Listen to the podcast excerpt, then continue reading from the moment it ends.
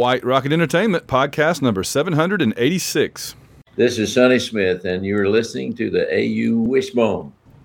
A great win, and then a tough loss. Where do we go from here? The AU Wishbone is next. Maybe? Question mark? You're listening to the AU Wishbone, almost credible sports discussion on the White Rocket Entertainment Network. The Auburn crowd can smell it. They can taste it. They can almost see Minneapolis. I'm not even hungry and I can taste it. The Auburn Tigers, for the first time ever, are going to the Final Four.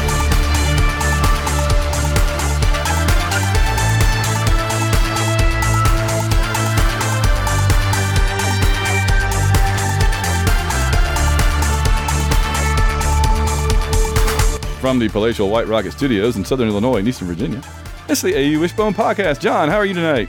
I'm hanging in there. How you doing? I'm not good. I'm, I'm very upset, John. very angry. I'm, as you noted, my blood pressure is about a million over a million right now. We're gonna try to get through the show, but my internet is terrible. Shout out to AT&T for taking my money and giving me crap service every week. Um, and never answering my questions. But we're going to go and get into this thing done as fast as we can before it goes out again because I know, I just know it's coming. It's going to cut out again. The internet is going to cut out, and I'm going to be cut off from, from the world. But I am your host, Van Allen Plexico, and I'm joined as always by my co host, my long suffering, ever faithful co host. I'm John Ringer, and it's been my internet at, at different times too. So yeah. we, we've had uh, the history of technical difficulties in this podcast, we could fill two podcasts with it. Oh my gosh, no kidding, and have in fact. Um, yeah, they keep saying you need fiber, and then oh, you can't have it. So, you know, oh, there I am. Well, anyway, um, we are here this week to talk about a couple of basketball games, a really, really, really, really good one and a really, really, really bad one, and some other stuff. And then uh, a few other things going on that we will get into, uh, a little bit of football news and a couple other things in a, in a sort of abbreviated show here, uh, depending on how long the internet lasts. Um, the first thing we got to do, though, even before we do, um, even before we do the um, the uh, fun meter God, I can't find anything on my soundboard right now. It's just totally, even it's not working. It's, it's my brain not working. Before we even do the fun meter, though, I want you to put the word out there. We got to put the word out there that we are doing a book signing in Birmingham on March 8th at the Little Professor Bookstore in Homewood at 5 p.m. And then on Saturday at the Auburn Oil Booksellers from 1 to about 4.30 before the Georgia game. And uh, it's going to be two completely different events, really. Uh, but again, one on Friday, March 8th, one on Saturday, March 9th, before the Georgia game. So please, please come by and see us. We'll sign stuff you already bought. Uh, we'll sign stuff you buy at the at the event. We'll sign your dog. we won't sign over a check for anything, but we'll sign almost anything else. Um, but um, uh, but that'll be cool. We'll, we'll, get to see folks and uh, get the book out. It's basically the, the Friday night event at the Little Professor. We're going to have some kind of a discussion. That'll be fun. Maybe a celebrity guest. We're not sure yet. They're working on that. Uh, maybe it'll just be us talking. Uh, I may even bring the mobile Wishbone recording studio equipment so we can go ahead and record our thing and put it up, right? Give it out to the patrons and then Exciting. give it out to other folks. Yeah. And um, and basically, we'll, that's going to be like the launch party. I think they're even going to have beer and snacks and stuff if you come to that at the Little Professor. So that'll be like the launch party for first time ever, which should go up, you know, available to folks after that. And then on Saturday, it'll just be a really cool thing in Auburn near Toomer's Corner where we'll get to meet folks and sign and sell the books there and then get to go see the basketball game. So I'm really, really, really looking forward to that weekend. It should be great. Sounds fun. Please come see us. Looking forward to seeing all of you. That's right. Don't make us look stupid by nobody showing up. That would not be cool. And I was telling my wife, I said, you know, the problem here is that the event we did on the Texas A&M weekend in Auburn just set the bar so impossibly high. We're never we're never going to achieve that again. That was just insane. But we'll see you what happens with you try. Well, you know, the funny thing is, I feel like this book is going to be in more demand than that one was. That was for the basketball book, and we believed. This time it's the basketball book and, and first time ever. And I think first time ever is the most in demand book we've ever done. But I just haven't heard from people really much saying they're they're interested in coming. So we're just gonna have to see if it they're like they just they wrote it on their calendar and they're not talking about it. We'll see. But I'm looking forward to whatever we whatever we do. Oh oh oh, and and we will have a very, very few copies with the limited edition Virginia double dribbled cover. Wow. Yep. We're going to have You're not just a- finding that everywhere. no, just a few copies of it. And I'll try to hold some back for Saturday. In other words, I'll have a few Friday and a few Saturday. And when those are gone, they're gone. So you want to come early and, and, and get ready to, to grab that. Um, I put it out on Twitter and I said, should we should we have this? And it was just like 97% to three said yes. So so we've got it. All right, come on out, spread the word, get the word out that we back up. And now I can't find anything on the soundboard tonight. I think that ah. It's the Auburn Fun Meter. It's our weekly look at how much fun it is to be an Auburn fan this week. And honestly, this is the this is the definition of bipolar. You know, I I don't know. Yeah. I mean, I, I should do a fun meter graph during Yeah. the week, right? it was, so yes. Wednesday night it would have been like a nine, yes, and Saturday night would have been like a two, two, one, yeah, yeah, for uh, sure. one and a half. Yeah, yeah. and then especially- Sunday, yeah. when we got the news that it wasn't season ending, maybe it went back up a little bit. So I'm going to say two and a half. Yeah, I think i- at a spot in time, yes, that's fair. I, I was really excited when we beat the brakes off of South Carolina. But I mean, come on. We knew at the time it wasn't like this team suddenly became great. This is just a very up and down team. And it's a and, uh, and it's it's partly basketball itself is just like this, right? You have Yes, really good games and you have bad games. But this is a team that when it can get working, when it can get it working, they're unstoppable. They've got they've always got good defense. That's the thing. They've always got good defense. They're going to hold you down. The question is, will they then destroy you offensively or will they score even less than they're letting you score? Yes. And we saw both of those, right? We we held South Carolina down and then just scored all over them. We held Kentucky down and then couldn't even find a goal on our end of the court. Did I mean didn't didn't know there was a hoop. There was just a backboard with nothing there for like most of that game. So, how was the offense? I'm going to get into it, but just in general, how was the offense so bad against Kentucky?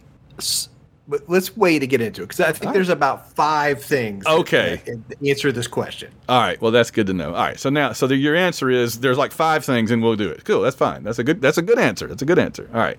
So the first question on the agenda then is, how did you feel during and immediately after the Kentucky game? All right. Well, t- let's tee that up then. How did you feel? Because I could answer the South Carolina game. I was like, woohoo, yeah, baby. And. South Carolina game's easy. It was yes. you know, but also like Kentucky is Kentucky, and you know it was a big time TV game, and I was fired up for that game. And you're right, we I asked how you felt during the game because, like you said, Mm. we came out and we couldn't throw the ball in the ocean, and and, And then, we've and we've seen that before. That's the thing is that when that happened, you're like, oh, not that again. Oh no. yeah. But even with that, we closed it to four in the second half with the ball. Yeah. and but then couldn't get any closer than that and so it was tough uh, i was unhappy with losing that game after it was over and obviously jaylin getting hurt i was you know i was down Um. Certainly, Duke is Duke. They're on There you go. I had to get you a Duke is Duke in there. um, there's only been one game I can think of where we did that terrible offensive performance and then turned it around, and that was the Ole Miss game. yes That was the one where they said, "No, we're not going to keep doing this." But uh, every other time that it starts like this, it just it just seems to go like this. I, you know, we either can't miss or we can't hit, and this was a can't hit. And I mean, I just felt like, oh no, it's that. It's one of these again. It's one of these where everything we throw up, you know, bangs around and doesn't go in, and we make Kentucky look like the greatest defensive team, just like we did Alabama and Tuscaloosa. We made them look like the greatest defensive team there ever was. And it's I'm not sure how much is them and how much is us. I do think we're getting everybody's best defensive game. They're I- they're coming at us. I think this is something that Auburn fans don't think about at all, but I think is really valid and true. Is that pe- other teams circle this Auburn basketball team on their calendar? Yeah. We're it. They're going to give us their best effort. They're going to be and they're going to plan and strategize and do everything they can to beat this Auburn team and to spend extra effort on it than they wouldn't spend on other regular season SEC games. I saw my colleague at the college today who's a Kentucky grad. And I said, Man, I feel like I just had my ass kicked. And he's like, Yeah. And he said, um, We were talking about it. And I said, um, I, I asked him, um, No, he said, he said that the Kentucky announcers and the Kentucky analysts and all were saying that Kentucky came out and um, and just played lights out. and he said, I didn't think we came out and played lights out. He said, I thought we came out and played kind of normal, but Auburn came out and played bad. And I said, that's exactly how I felt. And and he and I said, but your guys, you know, I, he, he named a couple of his guys that did really well. And I said, I said those guys played great. I said, how did y'all lose as many games as you have when those guys are that good? And he said, because they didn't play like that in the other games. That was it, right? Well, and this is where I think Auburn played terrible. Kentucky played as well as it could possibly play, and mm-hmm. that was the result. Yeah. That was as well as that's better than Kentucky, as you said. That's better than Kentucky has played in any game this season. And mm-hmm. Auburn played its worst offensive game of the year, its mm-hmm. worst home offensive game since before Jared Harper enrolled. Well, the, you asked about how I felt during and after the game. I think that even worse than losing a conference game, even worse than losing to Kentucky, what really hurt was playing like that at home and losing that home winning streak. Yes, agree. That hurt. If we had played like that at Rupp, I'd have been like, yeah, oh well. Yeah, it happens every time. Yeah. The Final Four team lost by like 40 at Rupp. So that's not shocking. But to do that at home, where we've beaten them like since 2019, that was really disappointing. Um, all right, so Jaylin Williams, we got to say, they they didn't go into a lot of specifics, and they shouldn't. That's fine. But they said it was it was a non-season-ending injury, and I think he said it won't require surgery. So what that means is we will get him back at some point. We just don't know what point. They kind of hinted like before the post. Yeah. But what will he look like at that point? What will he, you know, how will he be moving and how much explosion will he have and stuff? But Yeah. um, it was great news. You know, Oh, obviously sure. we were we were all preparing for the worst. Yeah.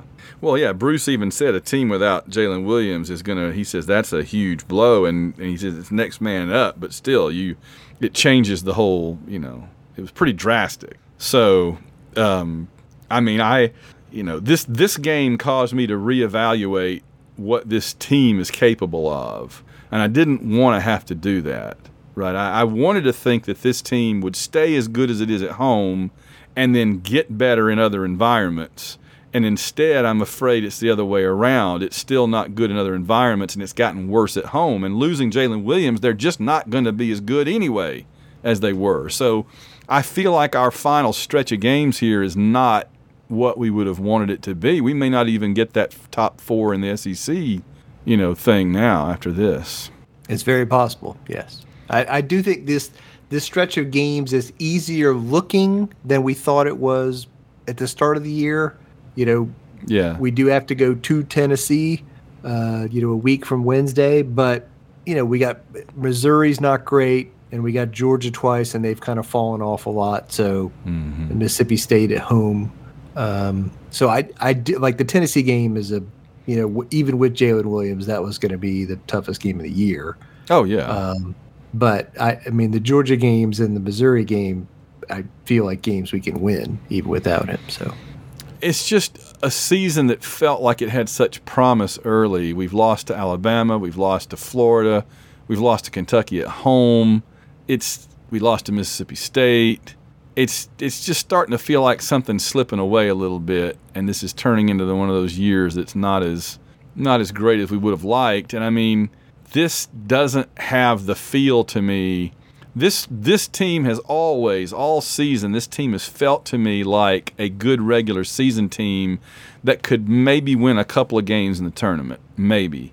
And um, now it's starting to feel to me like two years ago a team that could play a team that could dismantle mediocre to bad teams on a regular basis, but as this as this regular season goes on, starts to show some cracks and weaknesses, which is what that team did, and um, and struggles with shooting, and struggles when the inside game is taken away. So, I mean, I'm starting to worry this is going to be one of those teams that loses in the second round of the tournament. You know, they beat Winthrop or something and then lose to whoever in the second round, and I that's I mean, you know, as we always say, we want them to get to the tournament and winning a game the tournament's great and all that's fine, but you kind of want to see a good a team that we think is really good do more than that. Yes. So, just disappointing. I don't understand it either. I don't understand it. But oh well. Um, so where do you see this team going now? I just gave you my estimate. I mean, I think I still think this team could finish, you know, with in the top four in the SEC. All those other teams have to play each other. Um, you know, Alabama's got to play Florida twice, and Tennessee and Kentucky and Rupp. That's a tough road to hoe right there. Yeah, that's what's left in their schedule. Um, and you know, so the, there's other tough games for these other teams that are still out there, and I think that's going to even out. And I, I think the team that wins the SEC is probably going to have four losses. Um, Oh, for sure. conference. So, For so I think I think Auburn can. You know, even if we lose at Tennessee, I think we could finish with the top four seed. And uh, I think we need to obviously pivot and figure some stuff out. You know, especially without Jaylin in the short term, like what can we do and how can we change things to, you know, d- do things differently. Um, because Jaylin Williams playing poorly has resulted in Auburn losing. Like it's it's a very easy indicate. There's two very easy indicators for Auburn basketball. Yeah. It's Jaylin Williams offense and it's turnovers. Mm-hmm. And if if those if Jaylin Williams has a bad night and we're turning the ball over, That's it. and so now Jaylin Williams isn't there, Mm-hmm. other players are going to have to pick up their game offensively to make up for what he is missing with his, Yeah. with it, with him not being there. So I think some, and we'll talk through that, but I think some different guys are going to have to step up and make more plays than and more uh, than they have made before, um, especially on the offensive end. So I think you know, defensively, I think we'll be fine. I think he was a solid defensive player and a good rebounder, but I think we can we can replace those easier. But he was a you know a good inside and outside offensive player. We're going to have to have some other guys step up there. I, I, st- I still struggle with a lot of what this team does and tries to do and doesn't do. I, I don't understand why uh, Aden Holloway doesn't take more shots inside the three point circle. He's shown that he can hit them. He just doesn't try, really, it seems like. I don't understand why Tre Donaldson doesn't attack the basket even more than he does. He can make shots from anywhere on the court. Um, so I mean, I, you know, I, and I think that honestly, our new guys, our other new guys, the you know, Colorado Chad, Ba- Jones, Chad and Baker, Ba- Mazara, Chaney Yeah, Johnson, Chad Baker Denver Mazara James. does he does make the effort. That's the thing I love about him is he actually goes out there and and and is a spark plug on defense. I mean, the, the the two guys we have now that will go after the go after an offense are KD KD Johnson and, and Chad Baker Mazara. They are the two. They play lights out defense and they attack on offense, and I like that. I like that a lot. The other guys are more in that either stand around or chuck it from the three point line thing, and that bothers me. I feel like I feel like the new guys, uh, like Denver Jones and um, the other Johnson. Chaney Johnson, I feel like they have the potential to score, and they've been deferring to some other people like Jaylin Williams. They need to step up now Yes, and score. yes, yes. You're exactly right. We've got scorers that just have not been trying even. So, all right. Well, um, the South Carolina game we wanted to touch on briefly. How did we just? I mean, I know that we played good defense, and we know that when Auburn plays really good defense, we can hold a team like South Carolina to 61. That's fine. How did we score 101 points in that game?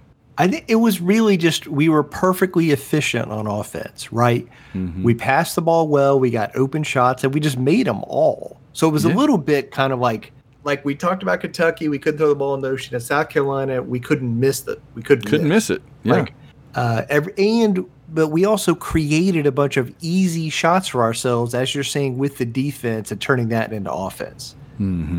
Yeah, it's a kind of a just a perfect storm of everything going right.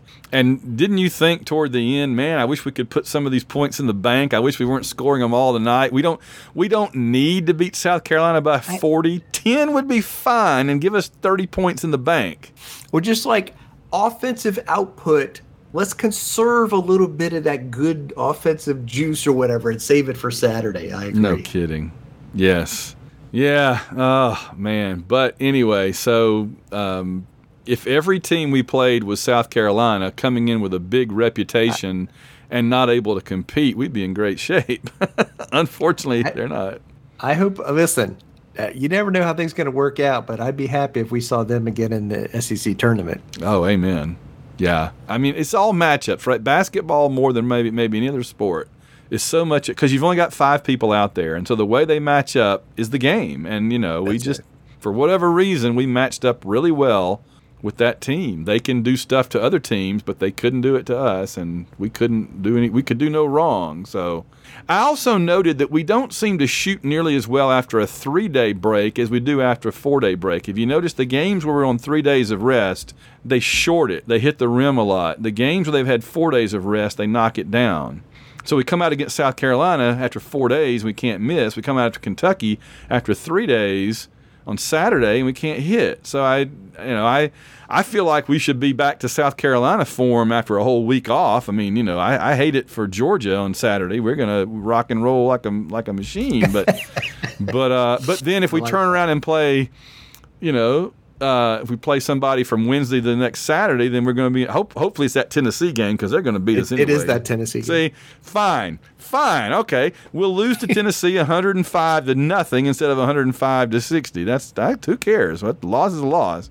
And then get that out of our system and take care of Georgia and, and, and Missouri at the end, and let's go into the tournament. So, well, anyway, so 70 to 59. I was hoping we could keep them under in the 60s so it wouldn't look quite as bad because they they dominated that entire game and we we made runs, you know.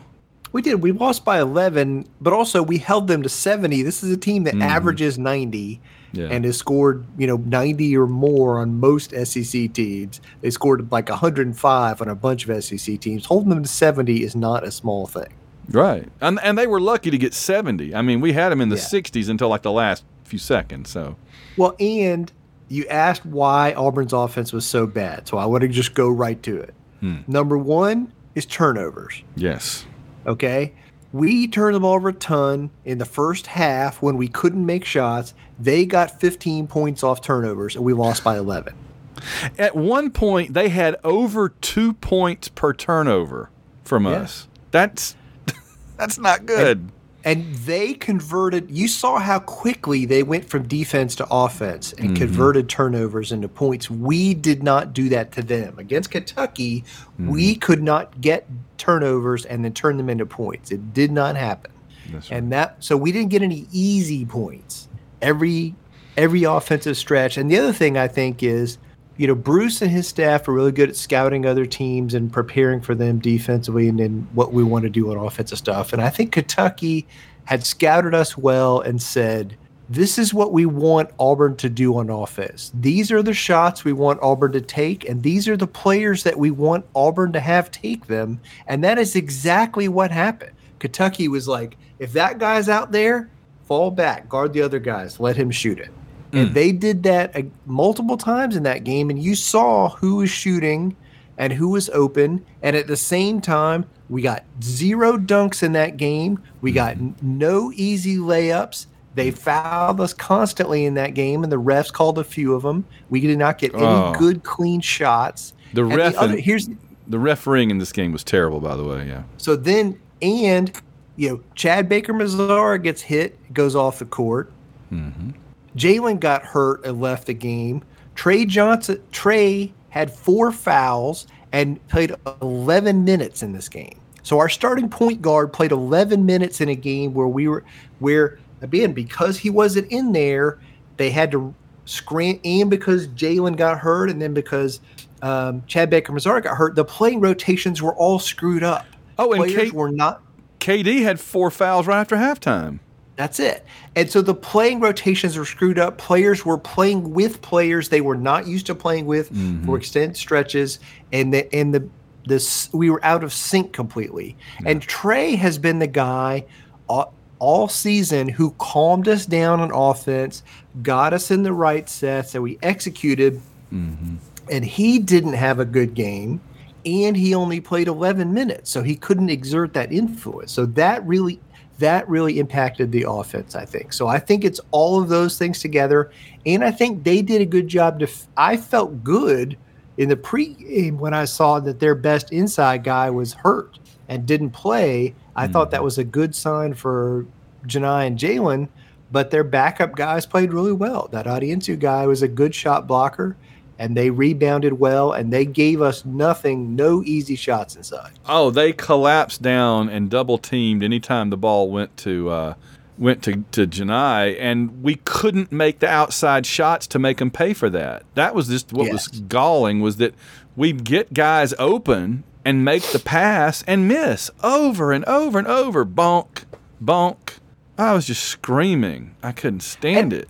And so this is where I'm going to say the other thing. Some of the South Carolina game and some of the Kentucky game is just as what you said at the beginning of this podcast. It's the variance of a long season of basketball, Yeah. where some days it's just all going in and the basket looks huge, and some days you can't hit anything. And there was a little bit of that going on too, where Auburn had good shots, wide open shots, and could not make them. Yeah. Ugh.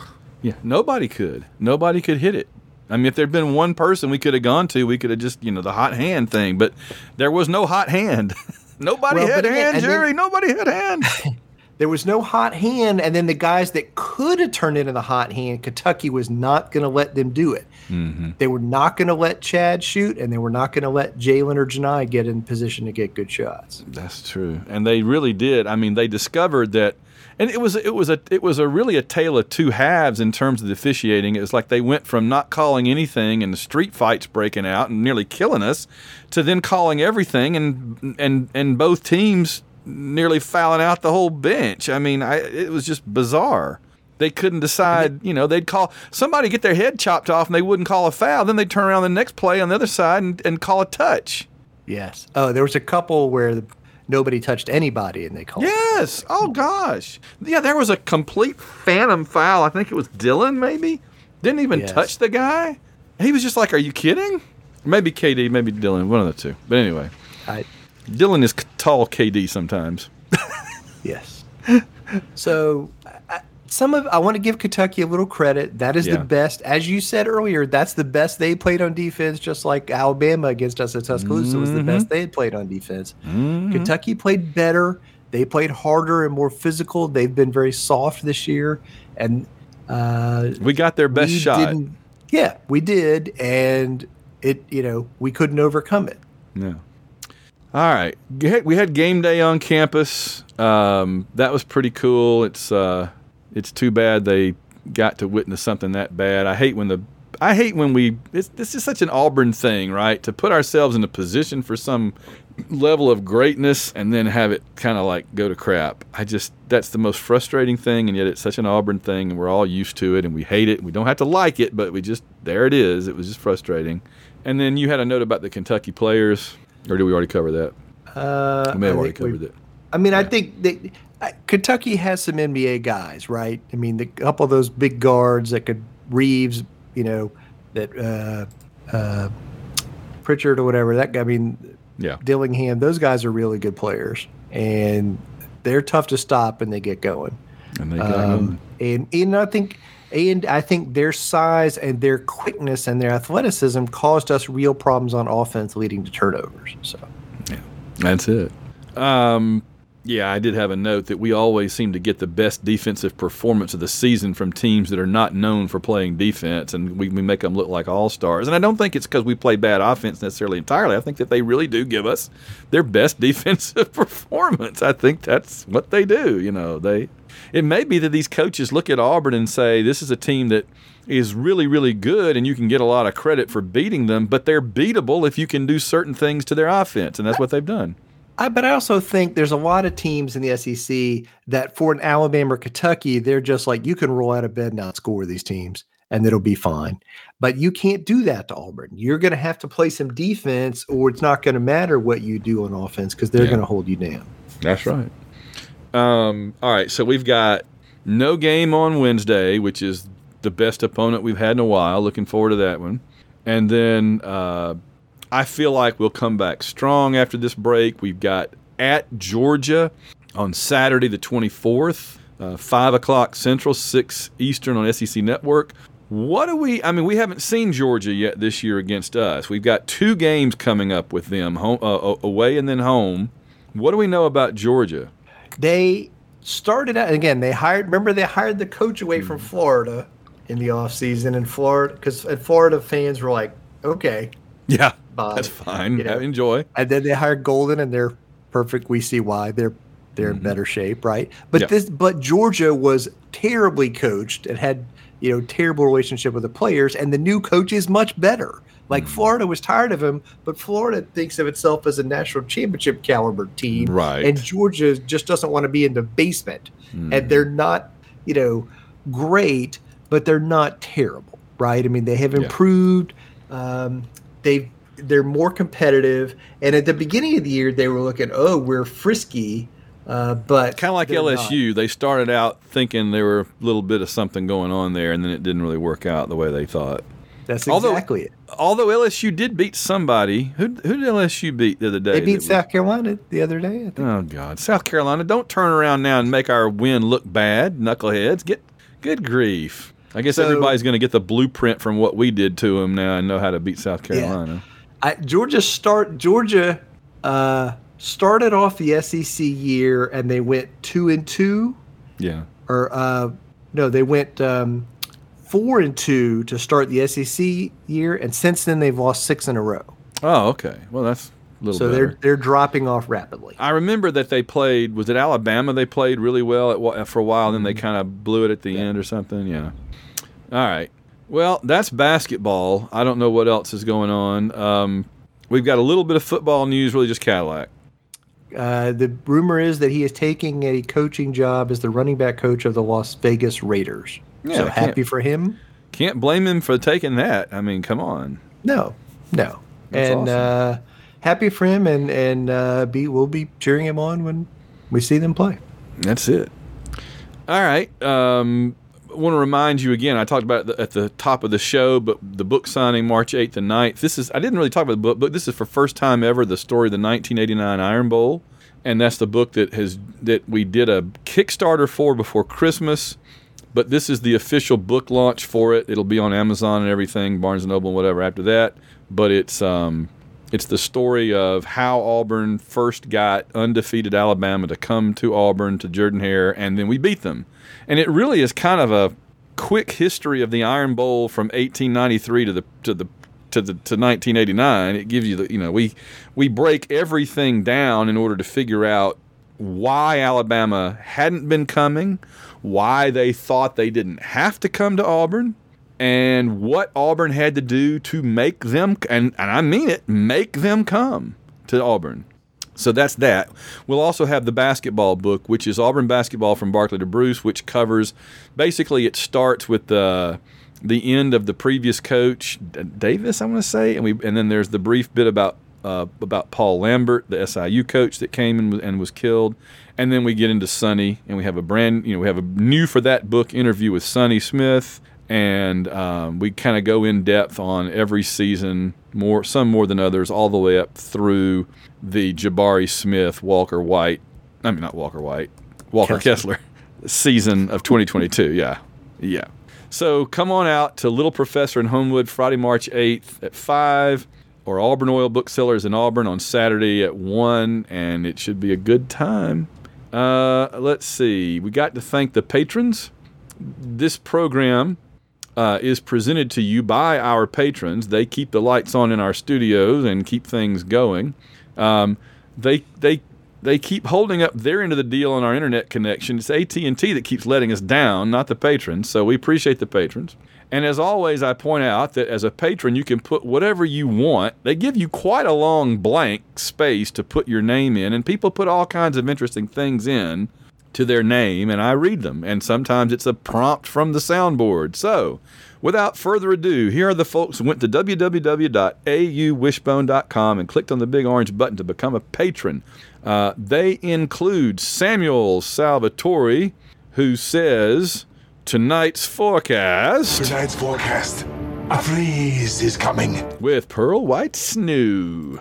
And Carl Von Drunker, Chris and Clinton Stewart, Dr. Crackham, Logan Chilton, who says that when he heard Rule Britannia was removed from the soundboard, he said, No! This is me during the Kentucky game. No, I'm devastated. I'm devastated. This is after our first shot that missed. front of me. This is the worst. Yep, This is the worst. No. That's it. Those That, that was Kentucky vet students were celebrating right in front of me. Oh, the Kentucky vets. We hate them. Oh, I hate the Kentucky vet students. Oh, with a burning passion. With a burning passion, I can't stand the Kentucky the Kentucky vet students that take up all the room in the sta- in the in the Coliseum. Or used to at least they used to. Um, uh, let's see. Logan, yeah. Uh, Sa- uh, where am we? There we are. Ann Pridgeon, Bill Weathers, Bradley Blackman, David WDE Salmons Esquire, Earl Ricks, Eric Morgan, Gary Grant, aka AU fan at KSC, and 2023 AU Wishbone NCAA bas- uh, bracket challenge champion. Okay, so Gary is our was our champion last year, and we've got the new one coming up in just a few weeks. Looking forward to it. Bring it on, Gary. Uh, if Carroll Shelby, I always enjoy these. If Carroll Shelby would have seen the South Carolina fan base on Wednesday, he would have said, I don't speak Italian, but he ain't happy. That's the truth. Uh, not too much happier after the LSU game either. Matt Flowers, Michael Kirshner, Phil Amthor, who reminds us, No. No! let it go. I'm still upset about No, Kentucky. I'm devastated. I'm devastated, and they're celebrating right in front of me. This is the worst. Calipari and all of them. is the worst. No. That's the truth. That's the truth. Uh, Richard Stevens, poor Richard has to follow that. Uh, starting July 12th, Win Carroll has a message for all the gamers NCAA Football 24, and that is I am the only daddy you got. I am the damn paterfamilias. I used to. I don't know. I I was pretty good at NCAA football. I never was good at the at the Madden, but I will be buying the college football of the day it is available. Yeah. You know, here's the thing about me and video games like that. A the last 20 years or so, if I had something like that, I would just put it computer versus computer and watch it. I'm I'm not interested in having to do anything. I just want to know what happens. You know? So I'm you know, when Brandon Marcello would do YouTube videos of him of his own video game playing that, I just turn that on and watch it like, "Oh, cool, it's a game." So I'm not interested in having to like pick the plays and crap. I just want to see what happens. I there was a time when I'd want to go in and You could des- do the recruiting thing and then just simulate the season. too. yeah, see, I don't want to do any of that. I there was a time when I would have wanted to design the own play. I remember we had a computer game years ago when we were in Auburn where you could actually build your own plays and everything. I loved that because I drew up a whole. I had a I had an entire offense. It was awesome. I had my own special offense, and um, everything now is just way too complex. You just all it- it's all just way too complicated now, and I just don't have any interest in it. So there you go. But it's fair. you know, I if I had the video system, I'd probably get that game just for that game. But well, anyway, Steve Trawick, Susan Trawick, Trombone Tiger, Willie Carden, Alex Brown, Auburn Footballs Elvis, Ben Bloodworth, Bleeds Orange and Blue, Bob WDE Salmons Esquire, aka 76 Tiger, Sleazy Shyster Four. Jones barbecue and foot massage. And again, we have almost their entire office staff in our patrons, which is awesome. Chad McDowell, Chris Hilton, Chris Thrash, Daniel Odom. Did you hear that the devil is going bald? Yeah, there's gonna be hell to pay.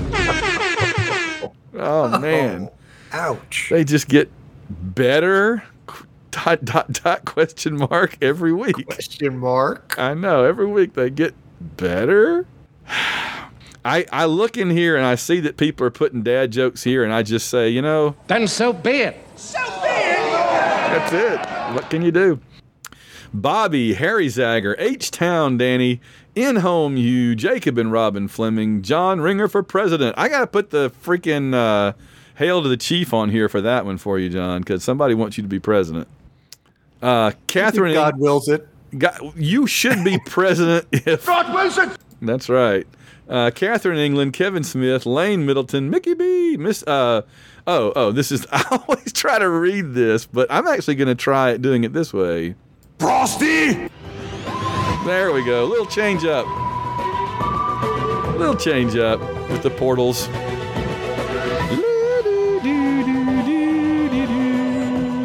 No one fights like Gaston. Not me sitting here getting my hopes up. Amen to that. I know. That's, that's how I feel.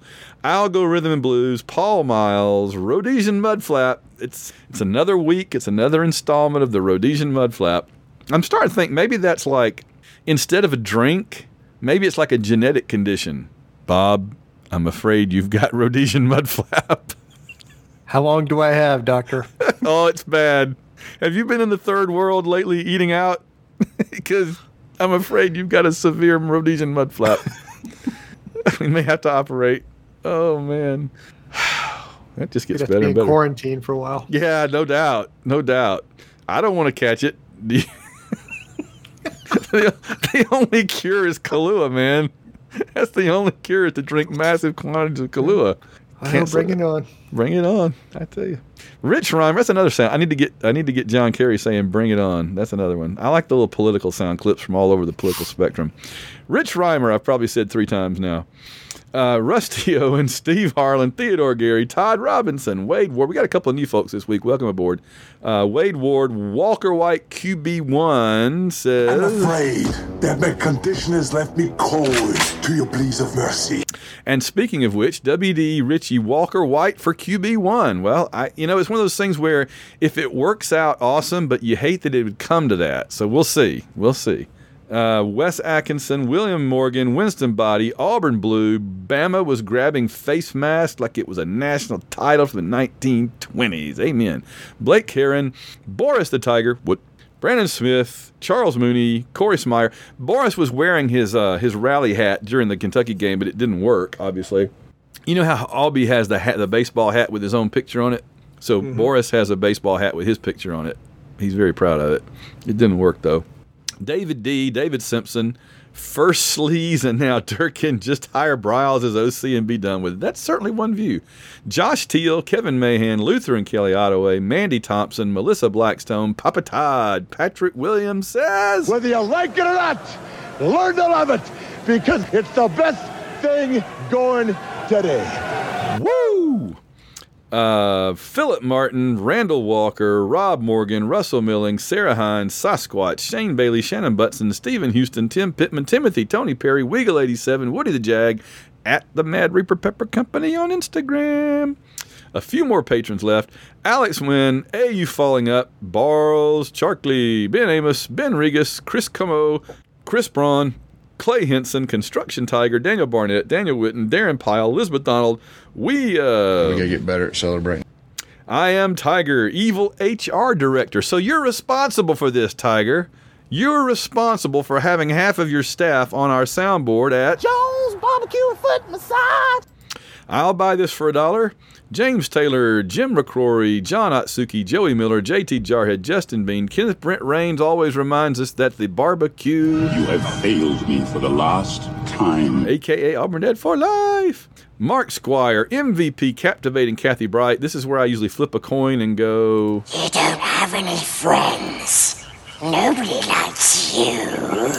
Uh, New York Tiger has again been accused of harassing the masseuse at. Jones Barbecue and Foot Massage. Got to talk to HR. We can hook you up. He's also a patron. Now the HR is gonna say the HR director listens. He does. Uh, Paul or she, Paul Bankson, Rich Hammett, Royce Alvarez, Russell Souther, Ruth and Darren Sutherland, Spanky. I'm the bottom of this list because. Vincent! Back for while you can, monkey boy. Sports Illustrated's Auburn Elvis, Stephen Thompson, Steve Bailey, Steve Spurrier wants to know when you guys will do a coloring book. Um, I did he do one? That's a that's a joke about Spur. It's Spurrier's joke about making fun of Auburn, like the library burned down and they lost ten coloring Oh, I get it. That was that, that. You had to turn a couple of turns Yeah. to, to get to that one. So cool. Okay, I get it. Uh, Slinko family, Tim Sauls, Trevor Johnson, Brant Rumples are one time anonymous donors, and we thank you all. Go to www.auwishbone.com, and now.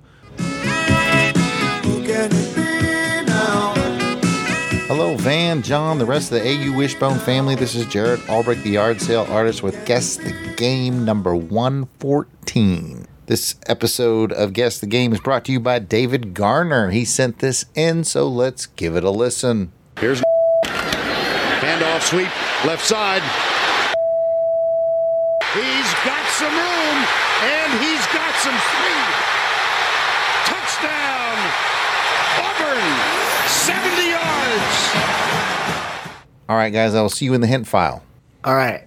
The announcer was. That was Vern. Yep. So that was the CBS big time CBS game. That, there, it was a, Vern. s- a sweep to the left. Mm-hmm. He's got some speed, a 70 yard run. Is this the play from the LSU game that we discussed a couple weeks ago?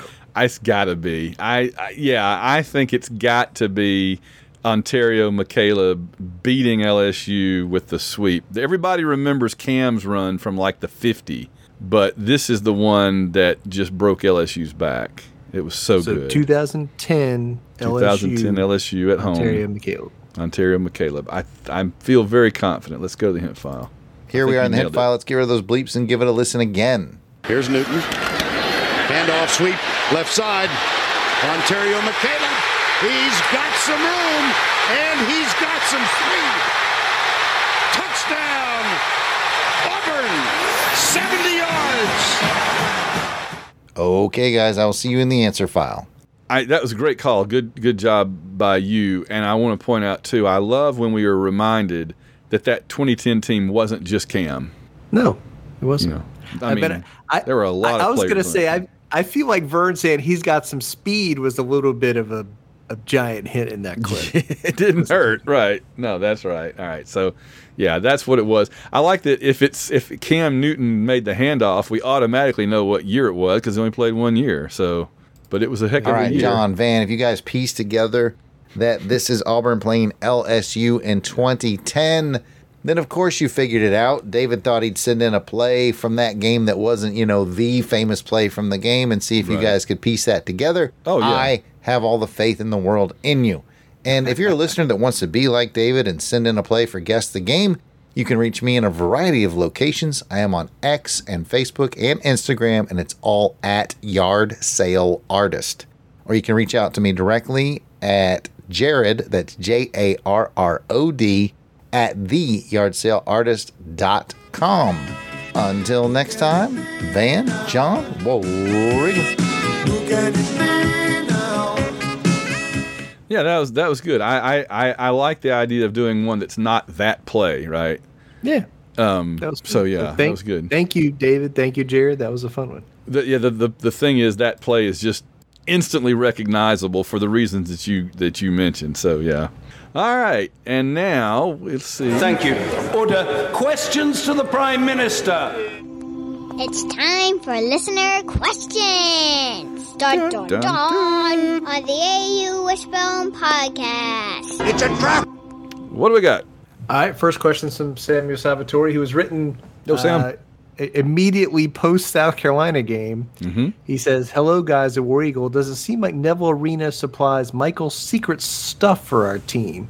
They look like the Toon Squad in the second half when they play at home. Um, yeah, Until yeah, pretty darn good.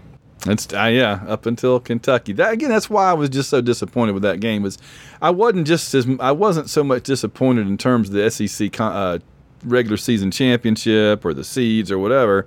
I just hated seeing us lose at home. because I was really enjoying the fact that we once we were the only undefeated team at home until that point. So yeah, And especially to a team that really was it wasn't the best team in the SEC. Again, like you said, if it had been Tennessee, I'd be like, yeah, you know, they've been a juggernaut. But Kentucky's lost a bunch of games. I, how do they come in there and? But it's like my my friend at work said, they hadn't played like this until this game. Yeah. And we'll see if they is this did they flip a switch and they're going to continue to play like that, or was this an aberration and they're going to go back to playing crappy? And and it, and it being Kentucky, there's every chance that it could be the former. Yes. So we'll see. All right. Our next question's from uh, Michael Wood, and this is what he says. He uh, he says, "I truly love the podcast. I've been listening since 2013. I almost always agree with at least one of you, if not both." On the podcast two weeks ago, you discussed the hiring of DJ Durkin. It's the first time I could say I was truly disappointed in you guys. Mm. To compare what he was involved in at Maryland to cheating or paying players is not a comparison that can be made. He's hired. Uh, it was he hired and was definitely aware what the strength coach was doing. Um, this hiring to me is icing on the cake of a person who's not qualified to lead our team. All that being said, I've absolutely loved all the podcasts that you put out in the world, and I look forward to listening to more. Thank you for taking time to read my thoughts that you really didn't have to, Michael Wood. So, I I want to say two things. One is I think you know I hear what Michael's saying, and I think he's correct. I think part of what we were talking about at the time, because I thought about this, was mm-hmm. I did too. we were not talking about what the different coaches did and comparing, you know, what DJ Durkin did or what Freeze did or what Bruce Pearl did or other play, other coaches in terms of the severity of their things. We were talking about Auburn hiring coaches and the perception or feeling of you know how Auburn fans should feel about that when coaches have been through things and been hired. And so if we made it seem like we were saying those things are the same, then Mm-hmm. you know we were wrong and I was wrong in saying that. So. Yeah, no, I, I I took that very seriously, and and let me just say, I appreciate him contacting us. We we we never run and hide from stuff. We want to you know confront it and and see you know this kind of thing, and and, and we think about it. It we're you know we're conscientious about it. So um, I don't. I mean, I just don't know enough about the guy. I haven't done deep research on it. I know what people were saying in the media but I know what people said in the media about other coaches and other situations with other issues that aren't comparable necessarily, but just in terms of being controversial, right? So, you know, I mean, I don't, I don't claim to know everything about it. So, well, but I think part of part of what he was saying was this is a much more, regardless of this of the whatever you think about DJ Durkin and his right. le, you know level of responsibility, okay. it is a much more severe situation than getting on probation for buying a kid a hamburger or whatever. Right. Sure. Right? And so we can't put them in the same basket and call them apples. Yeah. Okay. Sure. All right. Uh, next question's from uh, Josh Corbett, who says, Boris, Van, and John, I hope all is well with everybody in your families. No long and drawn out observation this week, just a couple of questions. One, being the Vegas odds for wins next season. I sent y'all the tweet of the odds, and I'd like for Hmm. you to know your thoughts on everyone in the SEC. And I'm going to read these to Van and get his reactions in a moment. I remember we were like 7.5, right? That stuck out to me. Yes. And then the second part of his question is what percentage chance do you give Cam Coleman to break the all time receiving record in Auburn for yards? Well, let me answer that one first while it's on my mind. Not highly because of today's world where the transfer thing and leaving early and all that. I I think that 20 years ago he could have done it. Now I don't think I just I mean it would be great. I hope. I'd love to see it, you know? I would love to see it. I think I think he could set the single season Yes. yard, but I don't know about the career thing. Right. Yeah. All right. Yeah, I'm gonna I'm gonna uh, I'm gonna read these quickly. The win totals for next year that are uh, up on one of the sports books, and you're gonna say over, under, or that's right. That's the right number. Okay. So when? I say over, I think that it will that the team will will win more games than what he's saying Yes. than what you're saying. Yes. Okay. You're, I'm, uh, you're making a prediction based on this. And this Okay. is not the barbecue episode. This is not yes, we always We're preface just having fun in Mar- we're having fun in February. We just two little country kids outside misbehaving. We're not actually, uh, yeah, All right, Georgia ten and a half, over, Texas ten and a half, under. They'll do Alabama nine and a half. I don't have an answer here. I just listening to that one. I just want to laugh at the idea of Alabama number being. There's been years Alabama's number was 12, right? And I just I just want to laugh at the thought that Alabama's number is nine and a half right now. I you know it's hard. It's so hard to say under Put- that. Put a, put a pin in this one. We're going to come back to it. Okay. All right, yeah, LSU nine and a half. they're not going to win ten games. Heisman Hei- lost Heisman Trophy winner and two NFL receivers on offense. Yeah, they're not turned win over ten. the whole defensive staff. They're not going to win ten games. That's Missouri nine and a half. That's too Yeah, high. and then it had it again. No. Ole Miss nine and a half. Fluke. Ole Miss, Ole Miss what? nine and a half. Nine and a half. That's about right. I mean, if anybody could, if anybody other than Les Miles could figure out how to win half a game, it's Be a him. tie. Yes. Um, Tennessee eight and a half. No, they're not going to win nine. They're going to win eight. Texas A and M eight and a half. No, they're not going to win nine. See, that's when they. It's all these halves, you know, and so it's like, is it going to be over the half or under the half? And I think eight is kind of the maximum. I haven't looked at the schedule. This is just me getting a giving a sense of what I think is you, your Spidey sense in February. Yes, yes, yeah. I mean, if it turns out A and M is playing the Citadel twelve weeks in a row, I'm wrong. But I feel like in a normal schedule year, A and M, this A and M team is not going to win more than eight games. All right, agree. Auburn seven and a half. God, that's unfortunately about right. I think maybe eight, maybe eight. Oklahoma seven and a half. That's too low. Agree. Kentucky six and a half. That's too low. Seven. Uh, yeah. Uh, well, again, there's remember there's no SEC East to protect them anymore. So I- this is all the SEC East teams that you should go down on, go under on, because the SEC East schedule has covered their rear soft rear end That- for 20 years. That's gone. so important what you just said, John. If any if there's a takeaway from this show, if there's two things our listeners should take away from this show, they both came from you tonight. All right, I'll give it up. You have you have had two powerful statements. One, you broke down how Kentucky beat us, and that was brilliant. And then you just pointed out that Kentucky and the other SEC East patsies will not be in their little circle jerk this year. They'll have to actually play real teams, and it's not gonna happen the way it has been. Boom. Ding, ding, ding. Man, that's that's so important when you're when you're looking at predicting this this schedule. The barbecue. I hope the barbecue realizes that. It does. All right. Arkansas five and a half. Oh no, Arkansas five and a half. You know who their offensive coordinator is? Do you remember this? Oh, I remember. Like they drove Bobby up on the drove up on the motorcycle. I saw the SEC shorts about it, right? Where the where the what the the teacher's like, that's not who I think it is, is it? And he's like, oh yeah, he's back. Five. Oh, now I think they might win six. Florida five and a half. I love this. There's times that the world is good, and when the Gators are looking at a five and a half spread, I'm Listen, if they start poorly and they, what if they fire the coach in midseason? They can go under that number. Man, just this is just a dream scenario. I, again, I think they could win six. These crap teams could win six. I'd have to look at the schedule. I, this is just off the top of my head. So yeah, South Carolina five and a half. uh, they might be a five.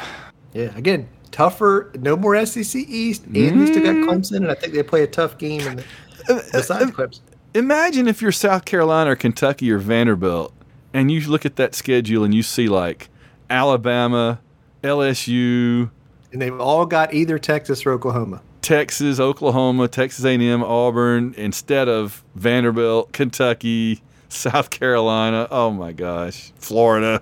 Oh man. All right, Mississippi State four and a half. And by the way, you're right because Missouri's been enjoying that little situation. They sure enjoyed it last year. They ate hearty at the buffet last year, and that buffet is closed.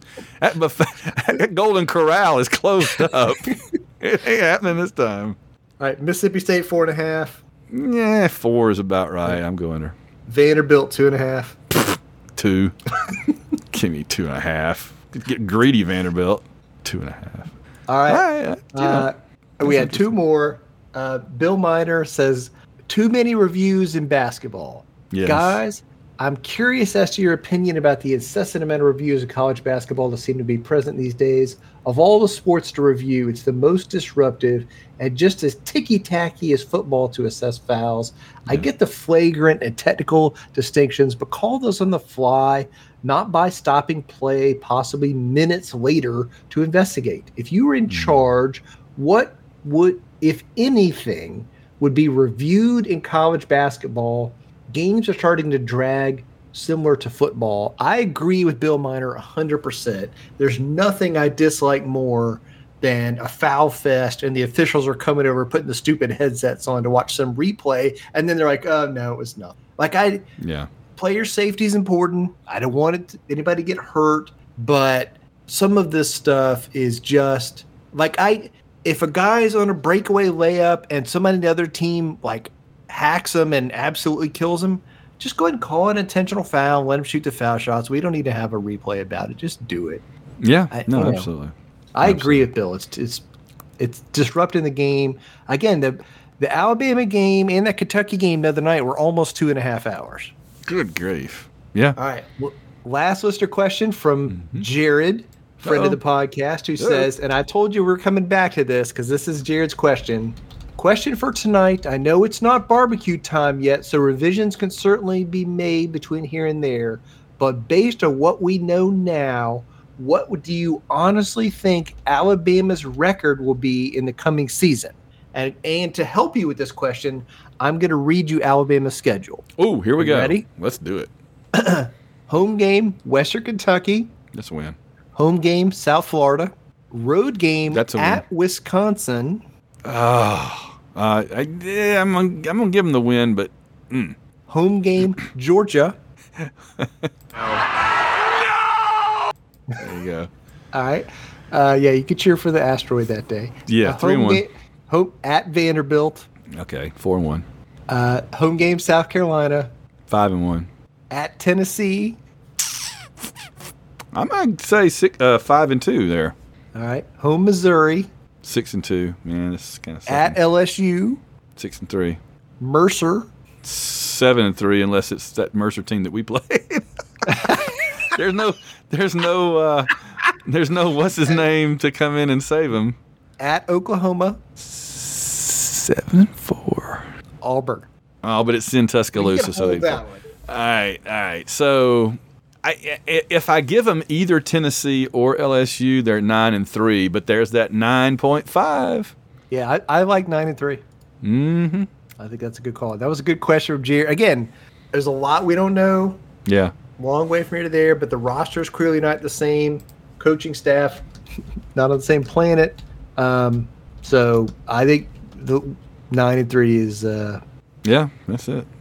it's, it's what I'm thinking right now. But it, it'd be, it would be flat. It would be joyous if it was less than that. Oh, I just can't wait. I want it so bad to all come to a crashing in the very first year after he's gone. Well, let's fire up the Albie Mobile and get a couple of things. Let's take a trip around the FTC. Oh, it's the worst one. This is a big one. You hear that, Elizabeth? So, not a really a big one, but uh, what's going on around the SEC? There's a South Carolina tidbit. Yeah, South Carolina hired away Georgia State's head coach, who had been a South Carolina assistant for a long time, for years. Uh, you know, this week, Sa- and Georgia State had already started spring practice. Oh wow! So his team was in spring practice, and he's like, "Nah, I'm leaving to take a tight ends coaching job in the SEC."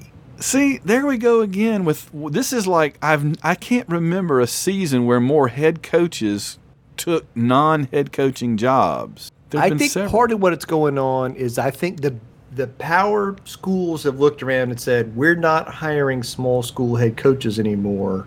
We'd rather hire a coordinator from a big school." Mm. You'd rather hire the defensive coordinator from Georgia or Alabama or the offensive coordinator from Texas or whatever then or you know not Texas but Oklahoma or whatever then you would the you know the head coach at Buffalo. And Yeah. that's why the head coach at Buffalo is a position coach on Alabama staff. That's interesting. Well, there's that. There's the South Alabama guy. There's Mm-hmm. uh, Kelly that went to South to Ohio State, and now this Yeah. guy. That's at least four. I've just that's crazy. yep. It's a- weird. it's a new career move. Yeah. How about that? And then uh, Georgia's wide receiver coach also left, like uh, for an NFL job. McClendon, he was a good recruiter for them, and you know uh, Hmm. did a good job with that group, so he'll be missed. And then uh, you know Alabama, a couple we laughed last week about Ryan Grubb leaving uh, to take to an NFL job right after the window closed, and they hired Nick Sheridan, who was the tight ends coach at Washington and had been on the staff with DeBoer at Indiana to be the new offensive coordinator at Alabama. You have a great line about that. Well, I mean, Alabama is assembling the Indiana football coaching staff from five years ago, literally. like the the guy, the South Alabama guy, was on that staff with him Please too. clap. So it's like it worked for Indiana, so it's definitely going to work for Alabama. Wow. Well, I mean, I, that's how they ended up with uh, Penix, right? Yeah, because they Grubb uh, went to Washington, and you know, it, DeBoer went to Washington, and and Penix knew knew them and was comfortable with them and transferred. So I, you know, listen, Nick Sheridan might be the second coming of Bill Walsh or whatever, but I don't think so, and I think he's probably a big downgrade from Grubb. Yeah. So this is good. Oh, news. you got gotta hate it, man. I feel bad for Alabama. Gosh, poor guys. I'm pretty sure that he that Nick Sheridan used to be the commander of Babylon Five. Oh, that's John Sheridan. My bad. Wrong, wrong, wrong. his, Sheridan. his brother. Yeah, that was his brother that married Delenn. Oops, spoiler. Sorry about that. Um, so you can go fight the shadows on Babylon 5, or you can be the offensive coordinator at Alabama. I think I'll go fight the shadows on Babylon 5 these days. That sounds better. All right. Any other uh, news and notes in our abbreviated show tonight? Just an hour and 18 minutes tonight. That's a that's a that's a fairly short show for us. brevity is the soul of wit, and the wit is the soul of brevity. No, I got it. Either way, You had it right first time. enjoy the basketball season. You never know what it's going to turn like it did the other day, but Yeah. uh, Yep. I think we're all going to enjoy having a day off on Wednesday and not have a game. So we'll be fired up for Saturday. And I should have put this in our show notes for tonight, but it gives us something to put in for next time. So go ahead, if you would, sir, as keeper of and custodian of the holy agenda of our show and the show notes. I want to have a conversation next week. So you guys tune in for this. I want to have a conversation with you next week about what should we expect from Auburn basketball, and when we lose a game like this, should we say, well, you know, you got to enjoy it while it's around, or should we have higher standards? Has, in other words, has Bruce raised the floor to the point that we should expect not for that to happen? I want to have this conversation next week. I'm in 100% because here's the other thing that I see fans that are like, well, if we didn't win the national title, it's a failure. Right. And I'm, you know who you sound like? Kentucky fans. Oh my gosh, yeah. But on the other hand, there's the fans that that that, let everything go by on the grounds of, well, it's not Tony Barbee. We're better than we used to be. Yeah, and and I feel like there's a happy medium between those two, and that's what I want to talk about. So We have right. to find that happy medium next week. Yeah, we do. And and if you if listeners want to throw in some emails and comments about it, we'd love to have more meat, you know, more grist for the mill, as they say. Yeah, I was going to say, if you have thoughts about what is the happy medium for Auburn basketball, send it to us at uh, auwishbone at gmail.com. Again, the, the the happy medium being on the one hand, uh, we expect to win the national championship, and we're disappointed if we lose any games. And on the other hand, we should be thankful that we're not still what we were a few years ago. And there, I, again, if there's there seems to be another option, a C option between those two somewhere in there. So we'll see.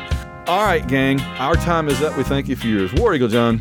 War Eagle man. Thanks for listening to the AU Wishbone. Find links to everything we do at www.auwishbone.com. For more Auburn fun, join us on Twitter at auwishbone and at facebook.com slash auwishbone. War Eagle.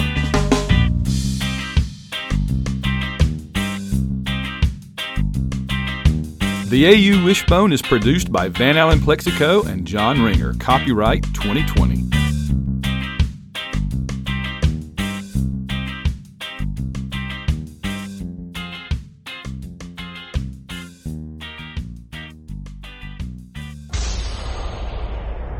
This has been a White Rocket Entertainment production. Next time that AT&T van's out there, I'm just going to go out there, walk up, and punch the guy in the face. Thank you for listening to the AU Wishbone Podcast.